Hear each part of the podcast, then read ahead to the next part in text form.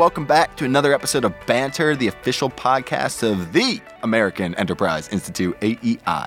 My name is Max Frost, and joining me today is a special co host, Max Tui. Max, welcome on the show. Max, thank you so much for having me. Max is a colleague of mine here. The normal co host, Matt Weinset, is currently on vacation in Colombia. We saw a picture of him, I think it was yesterday, and he's he's currently wearing a fedora on the beach, so we wish him the best of luck. I hope that his fashion sense returns I'm sure upon arrival in the policy US. down there. Lots of policy. So we have a very interesting show for you today. Our guest is Alex Berenson. Alex is a former New York Times reporter and an award-winning novelist. He's joining us today, though, not to talk about a novel, but to talk about a new nonfiction book he has out, Tell Your Children, The Truth About Marijuana, Mental Illness, and Violence. 1996, California became the first state to legalize medical marijuana. 23 years later, it's allowed in 33 states plus DC. This has happened so fast, and Alex's message is let's slow down, let's look at the science, let's study the facts, and let's really assess this honestly. I'm excited for the conversation. I'm very excited. And on top of that, he concludes not just we should look at the facts, that the facts are concerning and that people are not giving really the time of day Right. to some very frightening studies and the science that's coming out of this. including linkages to psychosis, schizophrenia, and anxiety. Yeah. So the picture here is not good. And Alex has a lot to say about it. So without further ado, I'll paint that picture right now. Keep listening. Here comes Alex Berenson. Oh, here he comes. Alex, thanks for coming on the show. Max, thanks so much for having me. So we're going to start today. You're here for an event about your new book, Tell Your Children: The Truth About Marijuana, Mental Illness, and Violence. So let's start with it. What should we tell our children? You should tell your children that marijuana is not a safe substitute for alcohol. Uh, that in fact, if you're using it, uh, you know, in your teens, there's real uh, significant psychiatric risks. Uh, that it's been linked to the development of permanent psychosis and schizophrenia, which is a you know a terrible mental illness um, that people usually develop in their late teens through about 25 to 27. Uh, schizophrenia is a is a really disabling condition. Um, most people who who develop it uh, never fully recover, and they have really uh, limited lives. A lot of them, and so that's a that's a that's not something I would wish on anybody. And uh, although you know the risk is not hugely high, there's a real risk, and there's also a risk of uh, there's, a lot, there's a lot of other problems associated with marijuana use. Um, uh, in the long run, it seems to uh, to worsen a lot of psychiatric conditions. That you know, in the short run, it might uh, it might make you feel better in the short run, but in the long run, there are real problems with it. So, try not to use this drug. Uh, if you're going to use it, try to wait until you're in your 20s to use it. And uh, look, you know, teenagers are going to want to try drugs. They're going to want to try to get, uh, you know, they're going to want to try alcohol. They're going to they're going to want to take risks. But to the extent you can delay, delay. And don't pretend to yourself that alcohol is anything other than a drug like alcohol. Alex, you have an interesting career, and you spent a large portion of it at the New York Times as a reporter. Yes. Was the genesis of your interest? Did you begin thinking about this question during your time as a New York Times reporter, or did it develop organically? Or Great, great question. Um, I did, I did not begin thinking about it at the Times, although I did cover the pharmaceutical industry at the Times uh, uh, for a number of years, and I did uh, some of the most important stories I did were about a drug called Zyprexa, which is an antipsychotic, which is a, a medicine given to people with schizophrenia and other severe mental illness. Um, a, a pretty unpleasant drug, actually, that has a lot of side effects, um, but does you know does sort of uh, treat acute psychosis pretty well. Um, and so I was interested, you know, I was interested in uh, mental health and mental health drugs from that point of view. But the real reason I started writing the book was was long after I left the Times. My wife is a psychiatrist, a forensic psychiatrist, meaning she deals with the criminally mentally ill, and. Uh, you know, there's a violence risk associated with psychosis, a, a, a large violence risk, and uh, which is not well understood.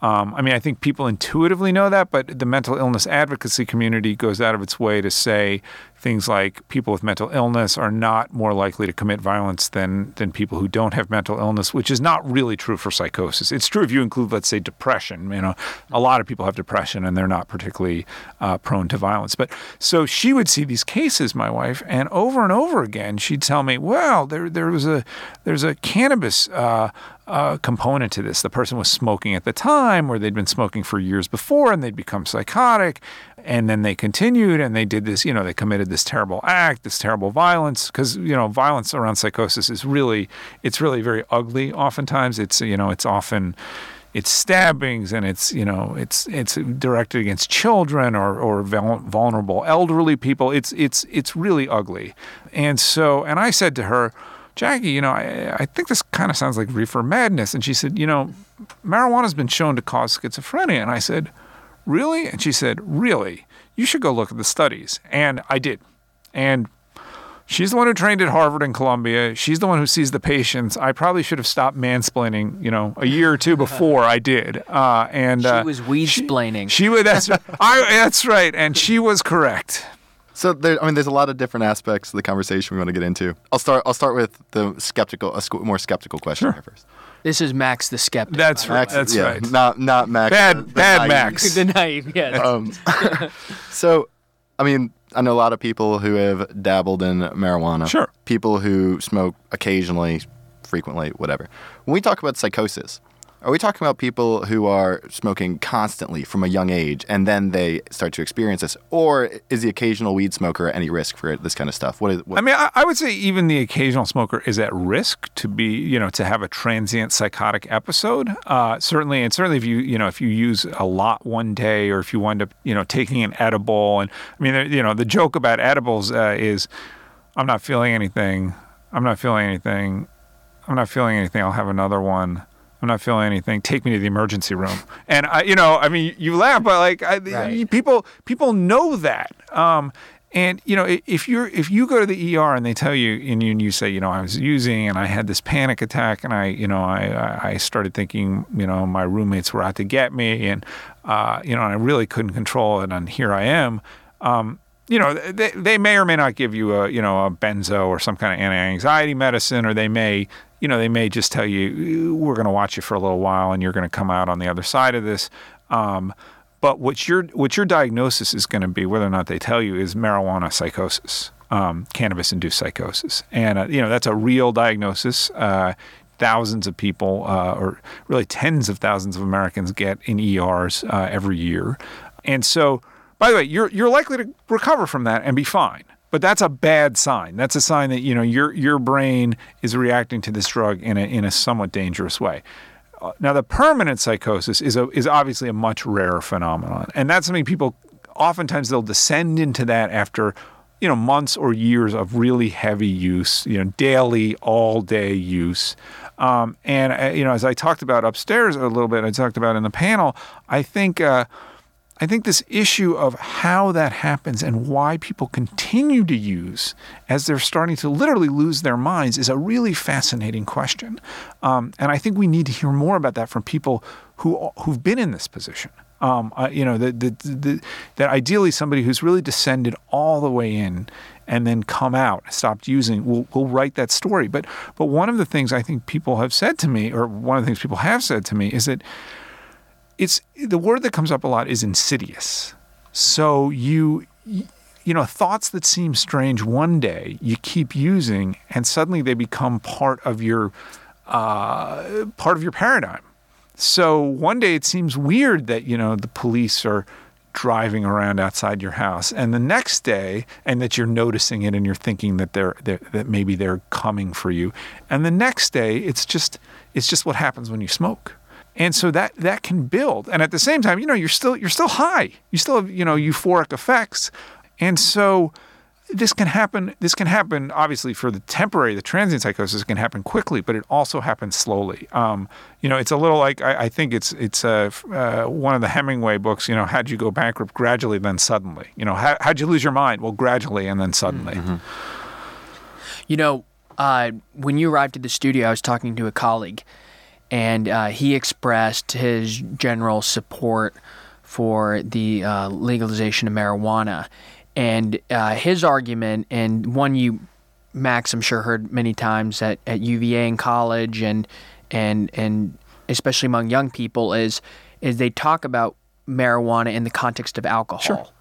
And so all of a sudden, your job becomes a lot harder because everyone's immediately thinking, but what about alcohol?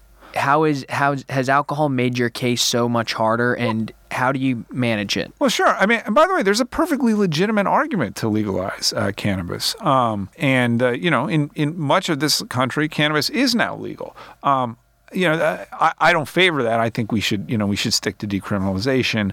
But we do have alcohol, even though alcohol can cause tremendous, you know, morbidity and mortality. Alcohol causes car accidents. Alcohol causes sexual violence. Alcohol, you know, can kill people from overdose. Uh, that's all true, and and we tolerate it. You know, probably we should be more forceful about warning about it. But alcohol's never going to be illegal. So, so when people say alcohol's legal, therefore cannabis should be legal, I think that's a totally legitimate argument. I don't agree with it, but here's what I think is more important. I think it's more important that we tell people the real risks here, that we stop pretending that this is medicine and not a recreational intoxicant, and that and that we let people know, hey, yes, you're not going to overdose and you know go into liver failure from from smoking cannabis although you might you know you might from drinking a, you know a bottle of vodka. So in that sense cannabis is less dangerous but guess what?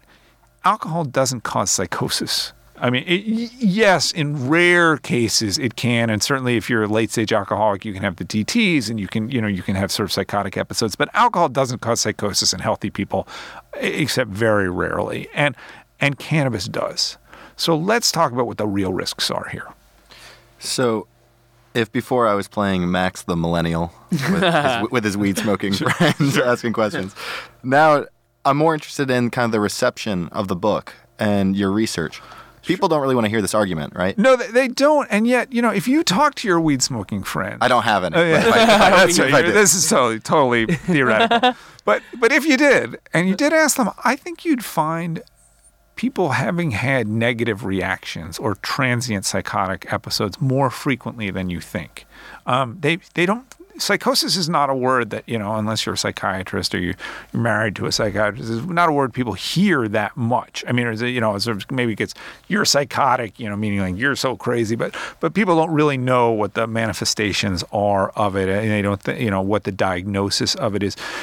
But the there's been a there's a study in coming out of Massachusetts uh, recently where uh, uh, researchers at Harvard surveyed people who'd used teenagers, as teenagers who who who were pretty regular users of cannabis, and ask them, you know, have you had you know, have you heard voices that aren't there, which is auditory hallucinations? Have you have you had uh, you know delusions, strange you know thoughts that you're you're God or you know, uh, and and it was almost a third of the of the users said they'd had this these transient thoughts. So so this, so high grade cannabis and all cannabis these days is high grade cannabis produces this these thoughts a lot more frequently uh, than I think people realize.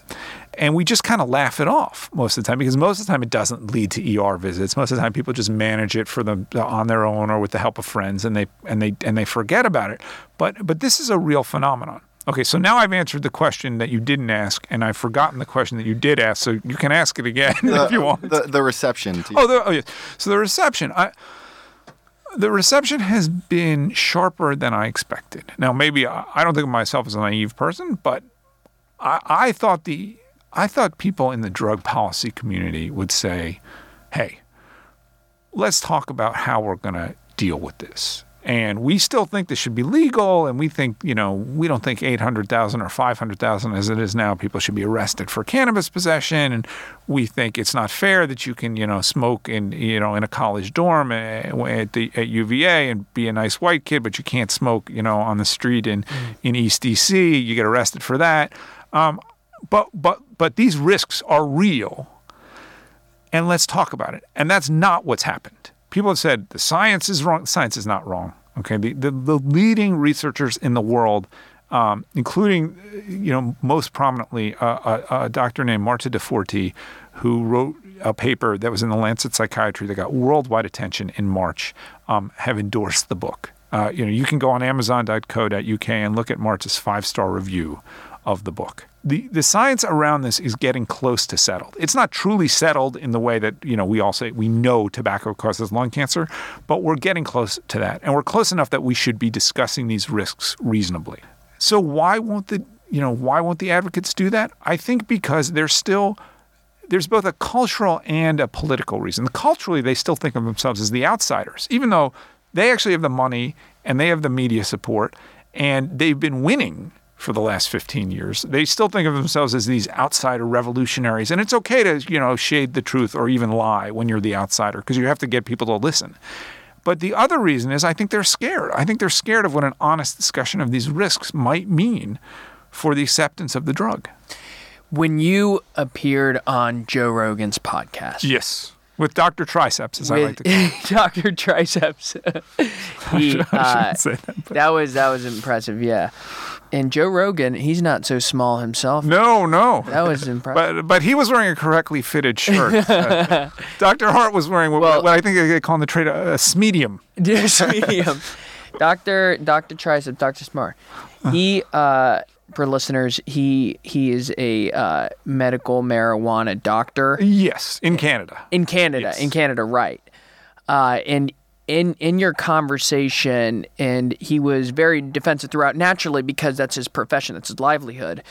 But he also uh, he seemed skeptical of of a lot of the research he put forward and and I think one way he challenged it a lot was through anecdotes. You know, I had a patient XYZ you know, how did how is that affecting your? You, you well, look like you want to. I mean, it's it, it's funny you say. It. I'm glad to hear you say that because I, I, I felt like I was arguing the science and he was arguing the anecdotes. He's the MD, um, and and and you know what look he talked a lot about cbd too. And so i understand if if he's getting patients who are feeling relief from cbd that's fine. And even if you know and it wasn't clear to me how much of his practice is cbd versus thc we didn't really have the chance to go into that.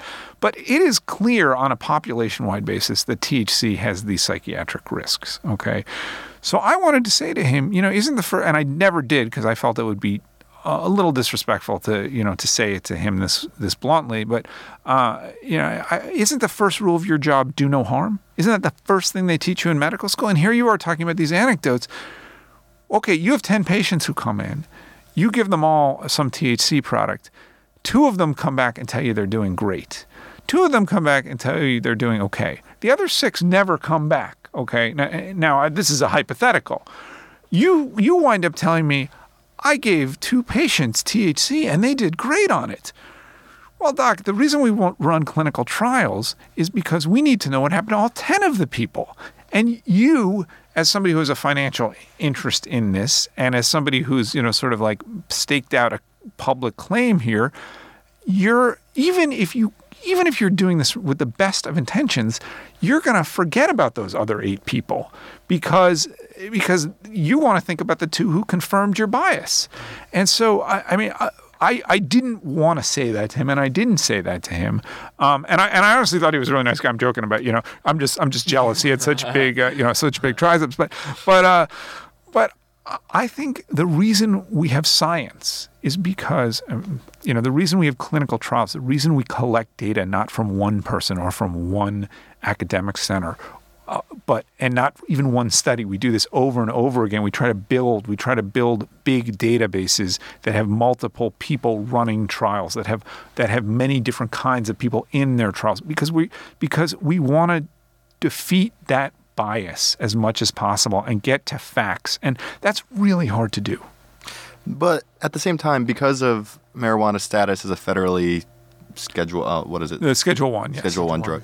Aren't there serious limitations on the kind of trials we can do? Not really. So this came up uh, in the discussion. Um, there, there have been more than twenty-five thousand clinical trials on marijuana. Um, uh, and most of them are pretty small, and most of them don't, you know, don't show much either way. On, on, the question of harm, is by the way, you can't, you could never run a clinical trial to test to test for harm. That's not allowed.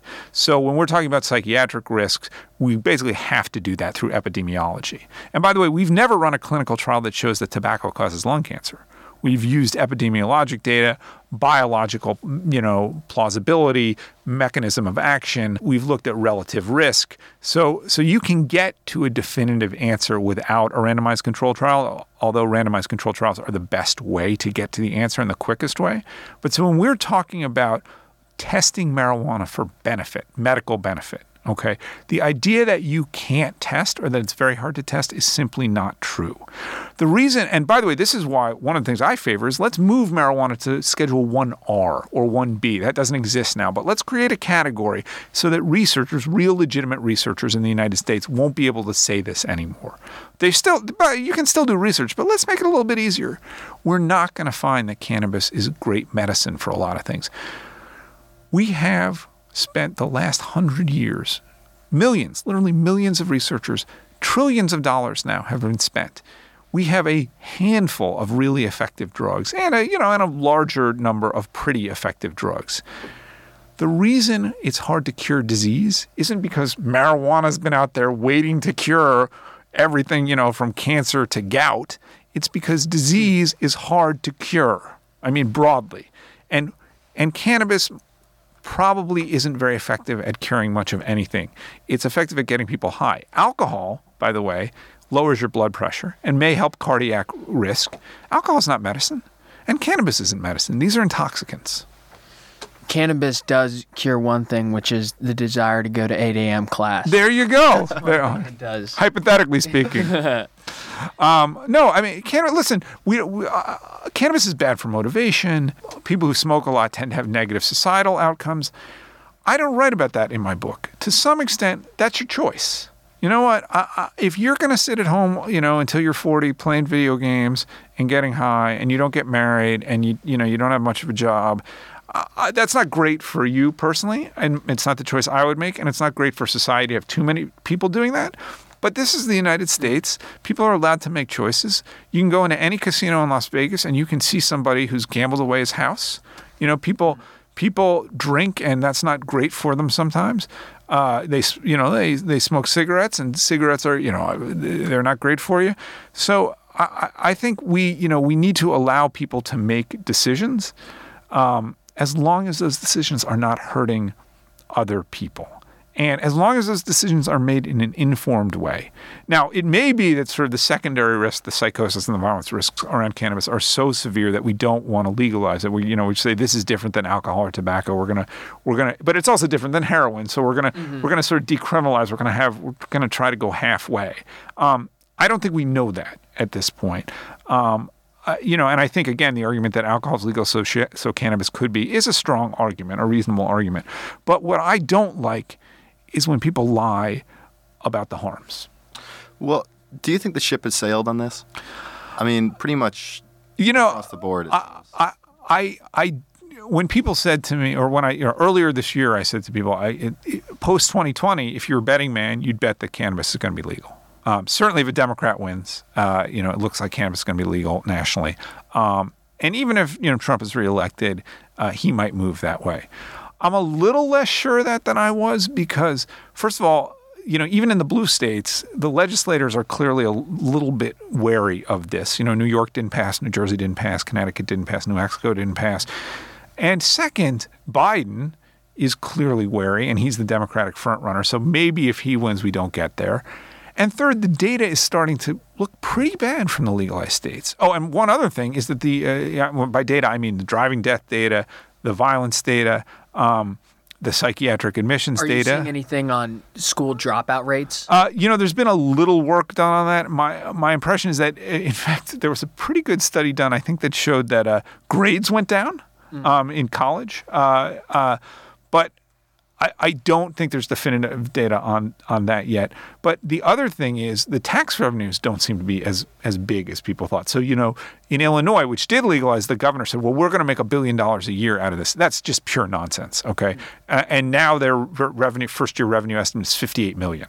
In California, 40 billion people they got 350 million dollars last year. I mean, that's a you know that's a that's a tiny uh, 40 million people, so that's ten dollars a, uh, an adult in tax revenue. But w- w- wouldn't that imply the consumption then is less than than expected? No, it, impl- it implies that there's a tremendous black market and also that prices are going way down. Okay. So, um, you know, ca- I, I think so. Colorado has the biggest market relative to uh, you know state population and the and the biggest tax revenues. I think relative to state budget, it's about one percent of the state budget there. So, you know, that shouldn't be enough to to drive uh, to drive public policy in my mind. It- you know, if you want to compare it to lotteries, lotteries states make a lot of money from. I mean, you know, they make they I, I don't have the figure off the top of my head, but my I think they make thirty billion dollars in you know in, because it's like it's like a 50 or 60 60 billion dollar industry and they keep close to half of you know on the scratch offs and on the so uh, lotteries they can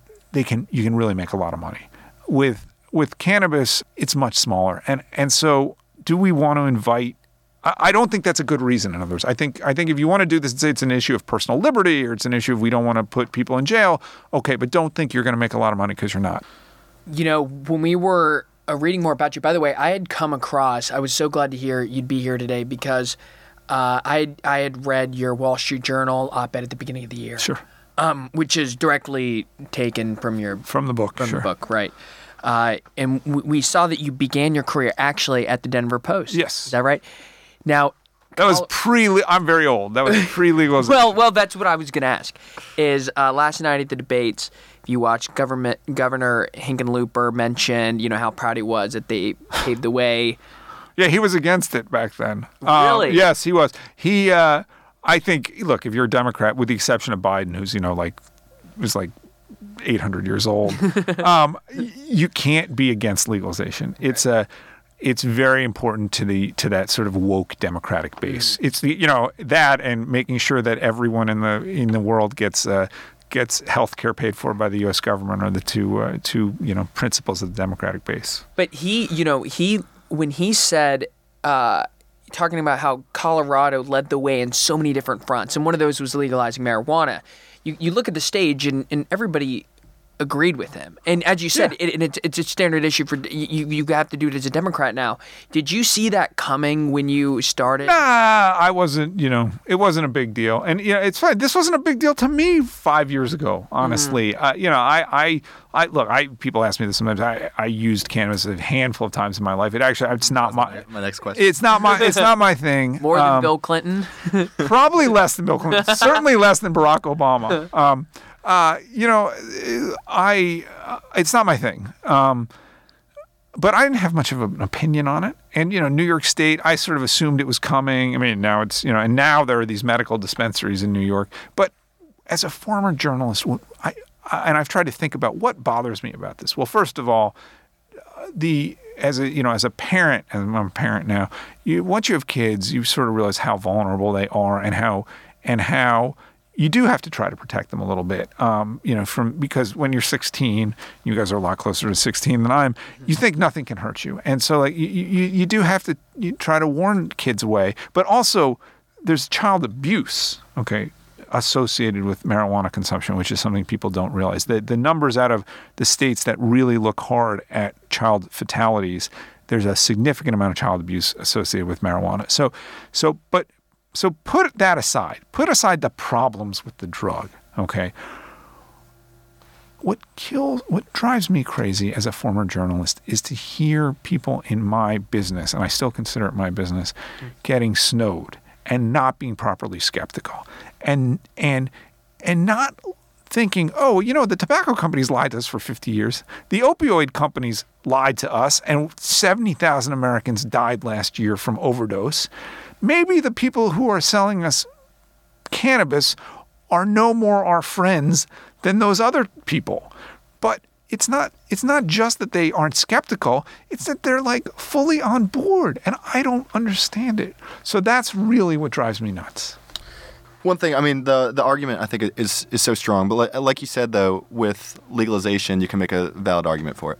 And one question that I have is, as as it stands, millions of people are using marijuana now. 40 million in 2017, yeah. Yeah.